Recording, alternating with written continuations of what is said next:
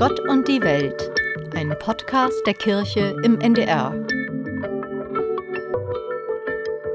Verzeihen ist vielleicht der einzige Weg, um aus einer schweren Verletztheit herauszufinden, sagt Ina Schmidt. Die Philosophin Ina Schmidt leitet das Institut Denkräume in Hamburg. Ich bin Susanne Richter, Radiopastorin in Hamburg und ich spreche mit Ina Schmidt am Telefon. Der frühere Bundesgesundheitsminister Jens Spahn hat ja in der ersten Corona-Welle gesagt, wir werden einander viel verzeihen müssen. Was ist Verzeihen aus philosophischer Sicht? Ja, Verzeihen ist ein, ein Begriff, der, glaube ich, auch aus philosophischer Sicht ziemlich unterschiedlich gesehen wird und werden kann. Also worin sich diejenigen, die sich damit mehr beschäftigt haben, aber einig sind, ist, dass es erstmal so etwas wie ein Akt der Freiheit ist. Also ein Akt, in dem wir uns über unser eigenes Handeln in Reaktion, meistens eben auf eine bestimmte Form von, von Kränkung, von Schmerz, von Verletzung, auf etwas beziehen können und dem einen, ja, Hannah Arendt hat es mal genannt, eben einen bestimmten Platz in unserem Leben geben können. Das klingt jetzt relativ groß, aber es ist eben genau das, also sich zu fragen, welche Rolle soll diese Situation, dieser Mensch, diese Kränkung, die stattgefunden hat, eigentlich in meinem weiteren Handeln, Denken und Tun spielen. Aber das bedeutet dann doch, dass dieser Satz, wir müssen uns viel verzeihen, eigentlich nicht stimmen kann, wenn es ein Akt der Freiheit ist. Also zu verzeihen entsteht aus dem eigenen Willen heraus, oder? Und kann nicht verordnet werden. Ja, es ist zumindest, also wenn wir eben, wenn wir sagen oder dem auch zustimmen, dass es ein Akt der Freiheit ist, dann ist es natürlich eine freiwillige Entscheidung. Aber auch das ist ja in vielen anderen Punkten so, dass wir sagen, wir entscheiden uns aus guten Gründen für etwas, was wir vielleicht auch lieber nicht getan hätten. Und die Frage ist ja, gibt es gute Gründe, ähm, die dafür sprechen, dass wir verzeihen sollten, auch wenn wir, wenn es vielleicht schwer fällt oder wenn wir in dem Moment auch äh, Gründe finden, warum wir es nicht tun sollten. Das Wichtige ist nur, dass es eben immer die Möglichkeit gibt, auch nicht zu verzeihen. Und das, was Jens Spahn gemeint hat, ist wahrscheinlich viel mehr, dass es Situationen gegeben haben wird, also in die Zukunft gesprochen, in denen Fehler gemacht worden sind, in denen Konflikte entstanden sind, in denen vielleicht eben auch äh, Kränkungen stattgefunden haben, von denen er aber in dem Moment noch nicht genau wissen konnte, wie sie aussehen. Was ist das Hilfreiche und das Heilsame beim Verzeihen? Ja, wenn wir es tatsächlich so behandeln, wie, äh, wie wir es jetzt eingangs beschrieben haben, als etwas, das diesem, diesem Moment der, der Verletzung oder des Verrates ist es ja manchmal auch, dass wir dem eine Art äh, Platz in unserem Leben geben und das eben als eine Aktivität beschreiben, als etwas, was wir aktiv tun, das nicht eine Reaktion ist oder ein sich hin und her geschubst fühlen von etwas, das uns widerfahren ist, das uns so als Ereignis vielleicht auch zwanghaft in eine bestimmte Ecke stellt oder uns vielleicht auch mit diesem Gefühl der Schwäche zurücklässt, dann ist das Verzeihen können vielleicht sogar der einzige Weg aus einer schweren ähm, Verletztheit, aus diesem Empfinden verletzt worden zu sein, herauszufinden wieder in eine Form des autonomen und selbstbestimmten Handelns. Und das, denke ich, ist Grund genug, diesen Gedanken zumindest für sich zu bewegen. Gehört nicht dazu auch eine Annäherung mit dem Täter oder mit demjenigen, der mir eine Verletzung zugefügt hat? Ja, es hat natürlich, wenn ich diese, diese, diese Zuweisung, diese Zuordnung dessen, was dort geschehen ist, vornehmen will, hat es natürlich damit zu tun, sich mit dem, was geschehen ist, auch ernsthaft und, und auch so aufrichtig wie möglich zu beschäftigen. Also sich zu fragen, was ist denn tatsächlich diese Tat? Also was ist da genau geschehen? Was hat der oder diejenige getan? Was ist mir widerfahren? Und was ist es, was daran so schmerzhaft ist? Und äh, das funktioniert wahrscheinlich nur sehr schwer ohne Annäherung, aber es ist nicht zwingend daran gebunden, sich wirklich in sowas wie einen Austausch mit, mit äh, demjenigen zu begeben, den wir dann als Täter erlebt haben, sondern es kann auch eine Art innerer Prozess sein. Ähm, es gibt ja auch an der Stelle gibt es viele Zeugnisse auch von, von dem Versuch und auch dem gelungenen Versuch zu verzeihen, zum Beispiel eben auch aus der Zeit des Nationalsozialismus, wo es die Frage ist, gibt es dort die Möglichkeit, so etwas wie einem ganzen Volk zu verzeihen? Wie ist das aus philosophischer Sicht? Also kann man kollektiv verzeihen? Ja, also ich glaube, es ist, es ist möglich, also wenn wir diese, diese, diese Tätigkeit oder diese Praxis des Verzeihens viel weniger abhängig machen von dem, wer oder was der Täter ist, beziehungsweise wie er oder sie oder eben ein ganzes Volk, Land, eine Gemeinschaft sich verhält, dann geht es eben in dem Moment viel mehr um die Frage, was das Opfer tut. Was tut das Opfer mit dieser eigenen Wunde?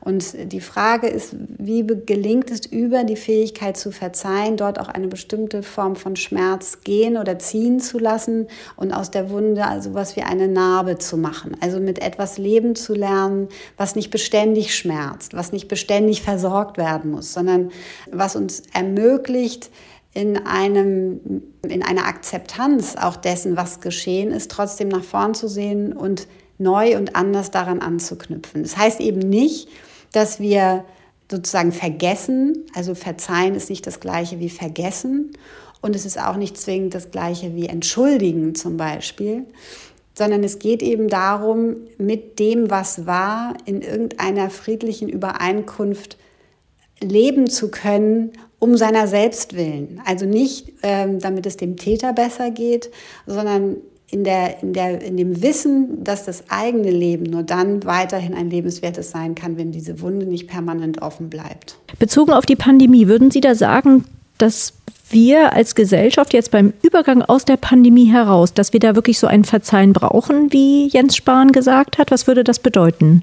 Ich glaube, dass wir festgestellt haben, dass es an sehr unterschiedlichen Stellen und vielleicht auch an völlig unerwarteten Stellen Spaltungen und Klüfte gegeben hat, Auseinandersetzungen, Streitereien. Und es ist ja auch nicht selten auch die Rede davon gewesen, dass diese, dieser Riss quer durch Familien und durch Freundschaften gegangen ist, wenn es zum Beispiel eben um die Frage der Corona-Regelungen ging, um die gesetzlichen Maßnahmen, die getroffen worden sind, um die Frage, ob die Maßnahmen gerecht und auf die Menschen auch ausgerichtet waren, die am bedürftigsten gewesen sind. Da herrschte ja nun weiß Gott und herrscht noch immer keine eindeutige Einigkeit. Und das ist vielleicht auch gar nicht möglich, an der Stelle von sowas auszugehen. Und ich glaube, das Verzeihen, was in solchen Zusammenhängen notwendig sein könnte, ist eben gebunden oder geknüpft an die Frage, inwieweit wir eben dann doch wieder in ein, in ein gelingendes Miteinander auch mit einzelnen Menschen innerhalb von Freundschaften, von Familien, von vielleicht auch ähm, beruflichen Gemeinschaften kommen wollen. Oder ob wir sagen, es ist an der Stelle eben aber auch vielleicht sowas wie ein, ein ethischer Grundkonflikt sichtbar geworden, der zukünftig unüberbrückbar bleibt und der dann dazu führt, dass solche Beziehungen einfach nicht weitergeführt werden, wobei sie deswegen ja nicht permanent das eigene Leben ähm, auch äh, beeinflussen müssen. Also dann geht es vielleicht darum, in diesem Verzeihen auch sich eher darauf zu richten, zu sagen, wir haben diese Unterschiedlichkeit festgestellt und es wird einfach keine Übereinkunft geben und dann vergeben wir vielleicht eher dem Leben dafür, dass bestimmte, bestimmte Dinge und Beziehungen endlich sind. Aber gesamtgesellschaftlich kann man ja nicht dabei stehen bleiben und sagen, es geht ein Riss durch die Gesellschaft und wir nehmen das jetzt so hin, dass wir uns das gegenseitig nicht verzeihen, was gewesen ist. Nein, aber ich glaube, wir können, wir können an der Stelle auch eben kein, und das, ist, das bleibt dabei, es gibt kein Imperativ des Verzeihens und schon gar nicht von ähm, institutioneller Seite. Äh, und insofern ist es eben die Frage, was, was haben wir vielleicht gesamtgesellschaftlich für Möglichkeiten für ein besseres und heilenderes und vielleicht auch manchmal sprachlich und emotional nicht so sehr aufgeladenes Klima zu sorgen, damit auch über diese Kluft hinaus vielleicht auch andere und neue Verbindungen möglich werden, die nicht zwingend darauf ausgerichtet sind, das, was war, komplett so wiederherzustellen, sondern die dann, und das sehen wir ja auch, das ist ja das, was uns, glaube ich, in der, gerade auch in der Pandemiezeit umgetrieben hat, dass es so viele Beispiele für solidarisches Miteinander und Engagement und Ehrenamt gegeben hat, dass wir uns nicht die Sorge machen müssen, dass der, dass, dass der komplette gesellschaftliche Kit ähm, erodiert und abhanden kommt. Aber es gibt eben genügend Bereiche, wo wir vielleicht nicht erwartet haben, dass es etwas zu verzeihen gibt. Und da denke ich, gilt es schon, sich eben auch ganz persönlich diese, diese Fragen zu stellen und dann gesamtgesellschaftlich zu überlegen, mit welchen Regelungen und mit welchen vielleicht dann auch tatsächlich moralischen Appellen kann man dazu beitragen, auch die eine oder andere Wunde heilen zu lassen. Worin liegt die Herausforderung? Also was macht Verzeihen so schwer? Ja, das ist eine, eine gute Frage. Ich glaube, es hat tatsächlich viel auch damit zu tun, dass wir immer noch ähm, in, in auch so üblicheren Kontexten, wo es vielleicht eher so um, um persönliche Erfahrungen auch geht, äh, Verzeihen hin und wieder doch noch mit so einem Moment der Schwäche verbinden. Also wo man dann auch in so Gesprächen feststellt, dass man sagt, wie kannst du das nur verzeihen und wo ist dein Stolz und was, ähm, also wo, es, wo, wo dann vielleicht auch eine Verwechslung stattfindet, weil diese Form, über die wir jetzt gesprochen haben, einer, einer Verzeihenspraxis, hat ja durchaus sehr viel mit einer inneren Stärke zu tun, auch mit einer Fähigkeit, sich auch von der eigenen Emotionalität, ganz im Sinne vielleicht der philosophischen Stoiker, ähm, ein Stück weit zu entfernen und zu sagen, im Sinne eines größeren Zusammenhangs oder eines wichtigeren Kontextes bin ich auch bereit, meine eigene Verletzung mal zurückzustellen, ähm, ein Verzeihensangebot zu machen.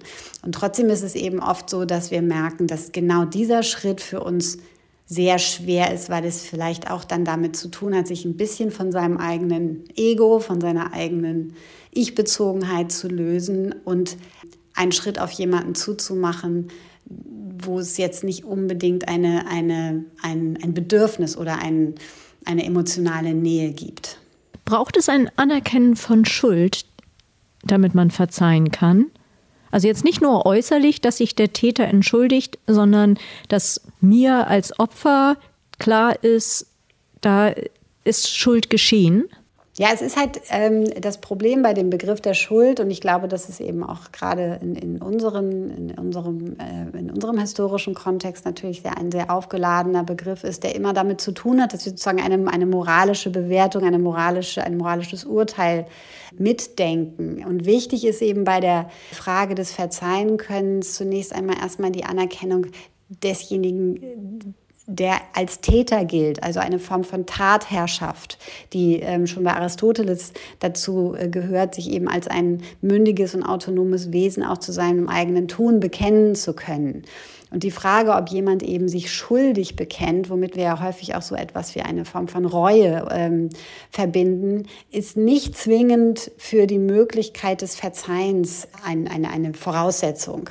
Weil das ist ja genau das, was wir am Anfang schon besprochen haben, wo es vielleicht auch in manchen Kontexten gar nicht möglich sein kann, dass zum Beispiel vielleicht ein ganzes Volk äh, sich reuig zeigt.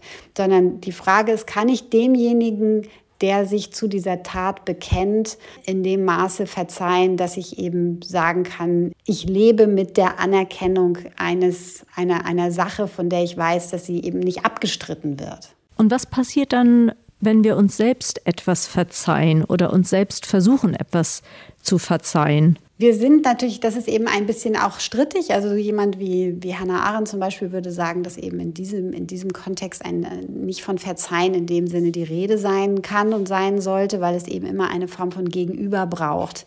Wenn, die, wenn das wenn das, was wir mit Verzeihen machen oder, oder was, was eben in dieser Praxis zum Ausdruck kommt, braucht es einen, einen anderen, einen, eben einen Täter, der nicht ich selbst bin. Und trotzdem kann man es natürlich übertragen auf vielleicht auch in sich selbst widerstreitende Kräfte und Elemente, die dann wieder ein bisschen diese, diese Polarität auch dessen zeigen, dass in einem Verzeihensprozess ja auch immer dem Gegenüber etwas eingeräumt wird, was sozusagen die Mangelhaftigkeit des eigenen genauso ein, einräumt. Also es gibt vielleicht Fehler, die verziehen werden können, weil ich in mir selbst manchmal ähnliche Kräfte am Werke sehe, dass ich vielleicht eine Gleichwertigkeit auch in diesem Ringen von Gut und Böse anerkenne in dem anderen, weil ich es eben in mir selbst genauso erlebt habe oder vielleicht eben auch für möglich halte. Also Michael Kodallis, ein ähm, emeritierter äh, Philosophieprofessor aus Jena, der hat eben gesagt, Verzeihen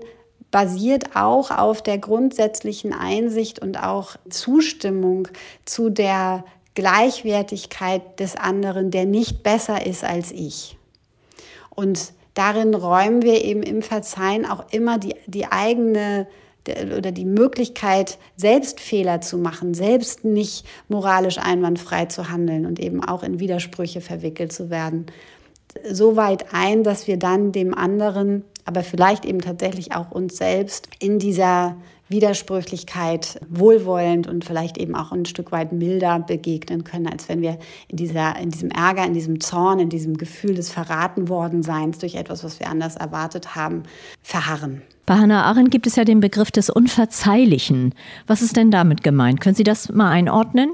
Ja, Hannah Arendt hat ähm, sich ja sehr ähm, sehr ausführlich und explizit eben mit, dem, mit der Kategorie des Bösen und auch eben mit den, mit den Fragen dessen, was totalitäre Herrschaft ausmacht, ähm, beschäftigt und hat gesagt, verzeihlich ist eigentlich nur das, was auch bestraft werden kann. Also es kann, ich kann nur etwas verzeihen, was im, vielleicht genau in dem Kontext, den wir gerade besprochen haben, für mich auch noch im, Ra im Rahmen des Vorstellbaren eine angemessene Strafe bekommen kann, die vielleicht auch juristisch oder rechtlich in irgendwie zum Ausdruck gebracht werden kann, sodass sowas wie eine Form von Gerechtigkeit zumindest irgendwie denkbar bleibt.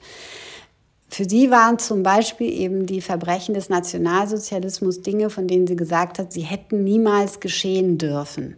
Und etwas, was niemals geschehen darf oder hätte dürfen, ist für sie etwas, was unverzeihlich bleibt.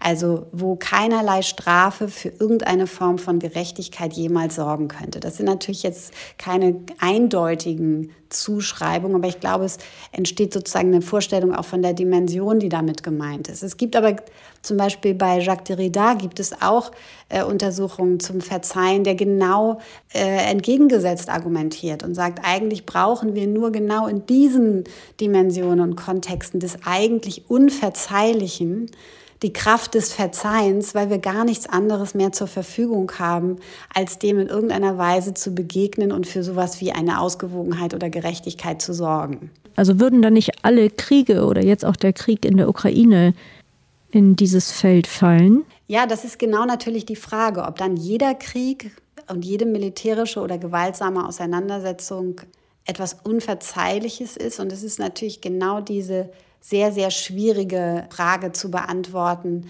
Wie wäre zum Beispiel dann äh, der Einsatz der Alliierten nach dem Zweiten Weltkrieg zu werten. Was ist ein Verteidigungskrieg im Verhältnis zu einem Aggressionskrieg? Ich glaube, da machen wir ganz automatisch und intuitiv für uns Unterschiede und Differenzierungen.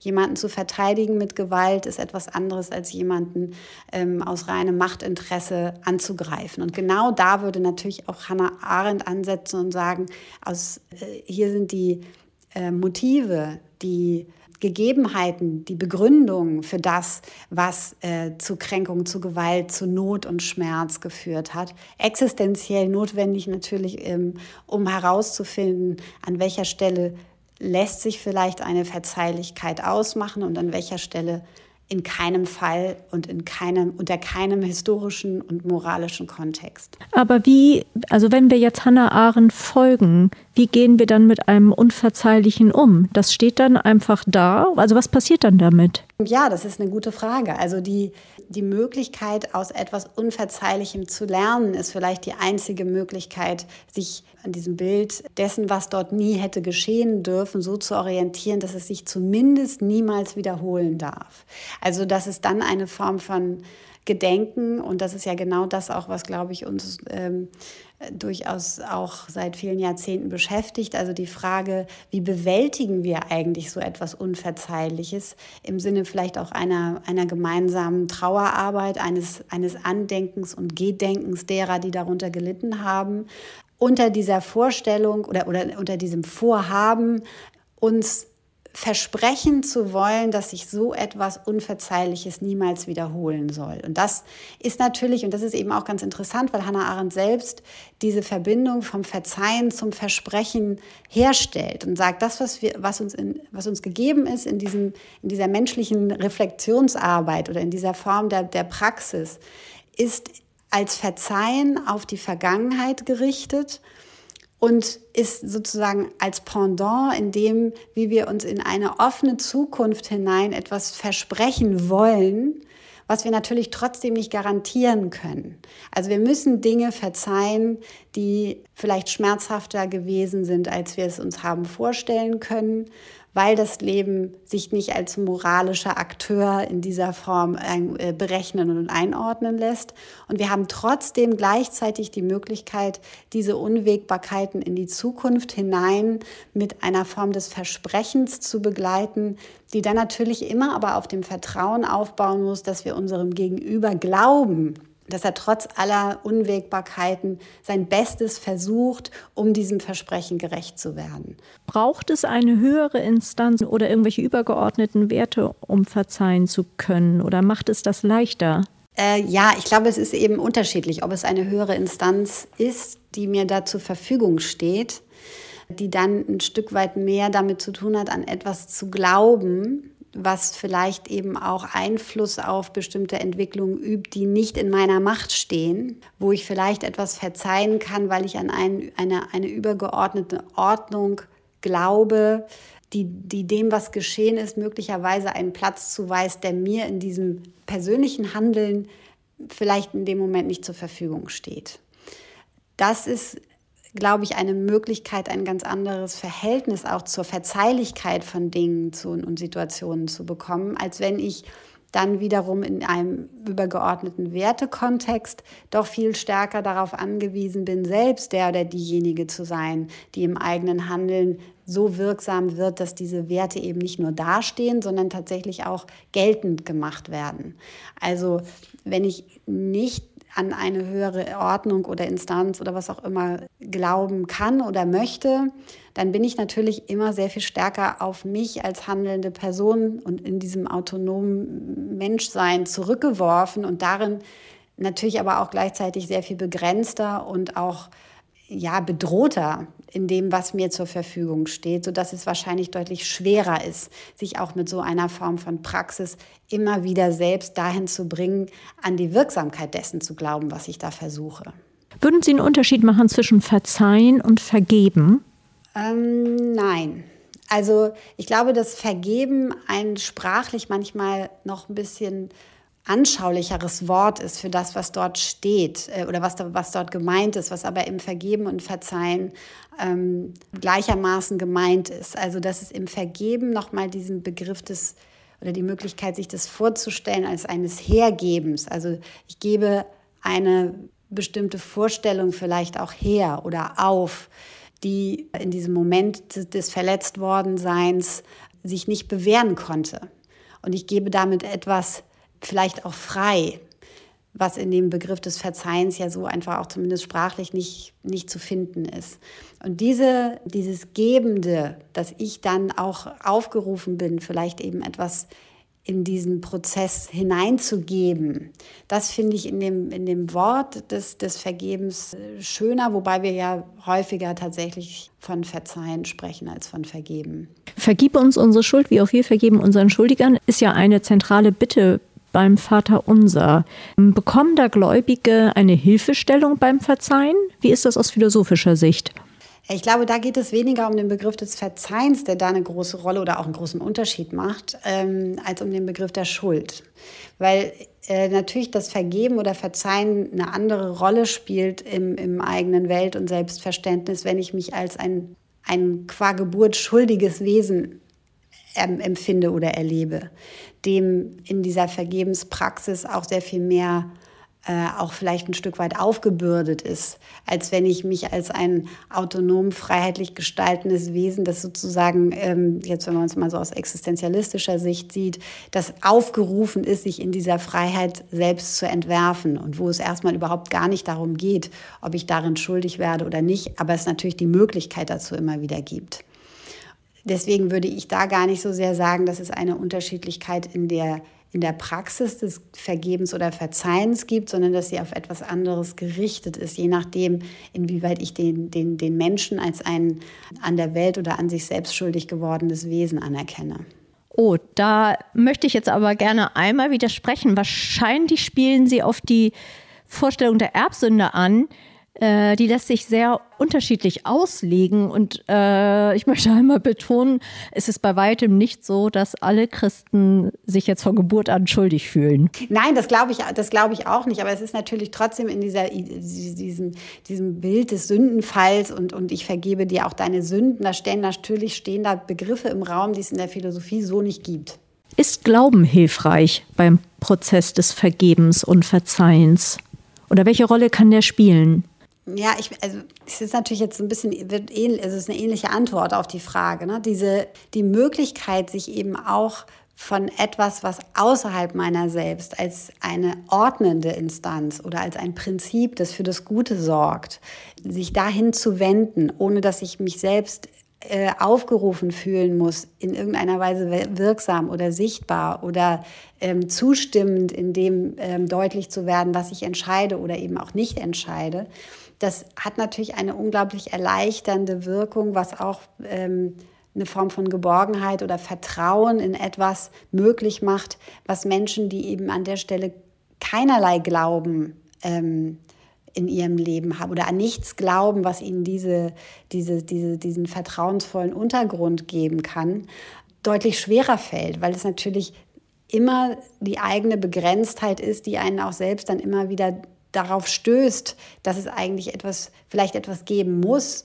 das über mich hinausreicht, um überhaupt in diese, in diese, ähm, ja, in diese Möglichkeit zu kommen, dem, dem anderen oder der Welt oder dem Außen auch ähm, für das verzeihen zu können, was sie mir in ihrer Mangelhaftigkeit und in ihrer äh, Polarität und in ihrer ähm, Schwierigkeit oder, oder dem, was in ihr an Hindernissen ähm, für mich eben auch wartet, ähm, wirklich verzeihlich gegenüberzustellen. Und ich glaube aber, dass es eben beginnt schon mit der Frage, ob ich tatsächlich, wenn ich mich auf diesen Grundgedanken einlasse, dass wir alles Menschen sind, die eigentlich in einem, einem, Martin Heidegger hat es das Sein zum Tode genannt, also in einem Leben ähm, auf die Welt kommen, das sozusagen nichts anderes tut, als auf sein eigenes Ende ausgerichtet zu sein, ob wir eigentlich in der Lage sind, dem, dem Leben für das zu verzeihen, was es uns allein in dieser ähm, Schwierigkeit immer wieder schon antut, dass wir eigentlich in jedem Moment bedroht sind, in jedem Moment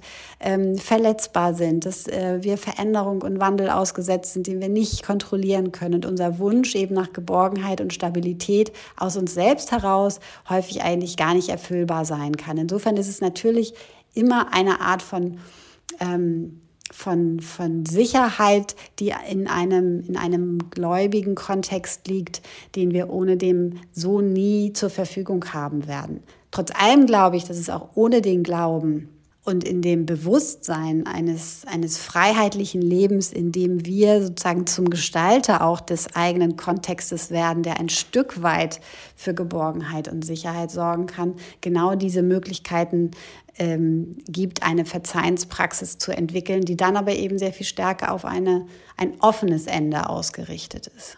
Wir haben ja unser Interview mit Jens Spahn angefangen und diesem Satz, wir werden einander viel verzeihen müssen. Vielleicht kommt es ja tatsächlich zu so einem Ritual, wie auch immer man das Ende der Pandemie jetzt irgendwie, wann man das setzen möchte. Aber vielleicht wäre es gut, in irgendeiner Form ein gesellschaftliches Ritual oder Rituale geben wird. Ja, vielleicht. Also vielleicht gibt es aber auch Möglichkeiten, auch ähm, im Kleinen wie im Größeren Impulse dafür zu setzen, dass so etwas wie, wie ein Recht haben oder eine Lösung oder eine letzte klare Erkenntnis, was richtig und was falsch ist, in den allerwenigsten Kontexten überhaupt nur möglich ist. Und dass wir eben deswegen vielleicht gar nicht immer in den Momenten auch wirklich verzeihen müssen, sondern erstmal anerkennen können, dass es unterschiedliche Perspektiven auf Dinge geben kann die dann aber letztlich dann doch auch dazu führen, dass wir uns einiger werden in dieser Gemeinschaft, wo auch die Grenzen dessen sind, was wir dann gemeinsam auch als vielleicht so etwas wie, wie von Hannah Arendt beschrieben, als unverzeihlich nicht mehr in einer bestimmten Form von Wertegemeinschaft für tragbar oder als tragbar anerkennen wollen. Vielen Dank. Danke auch.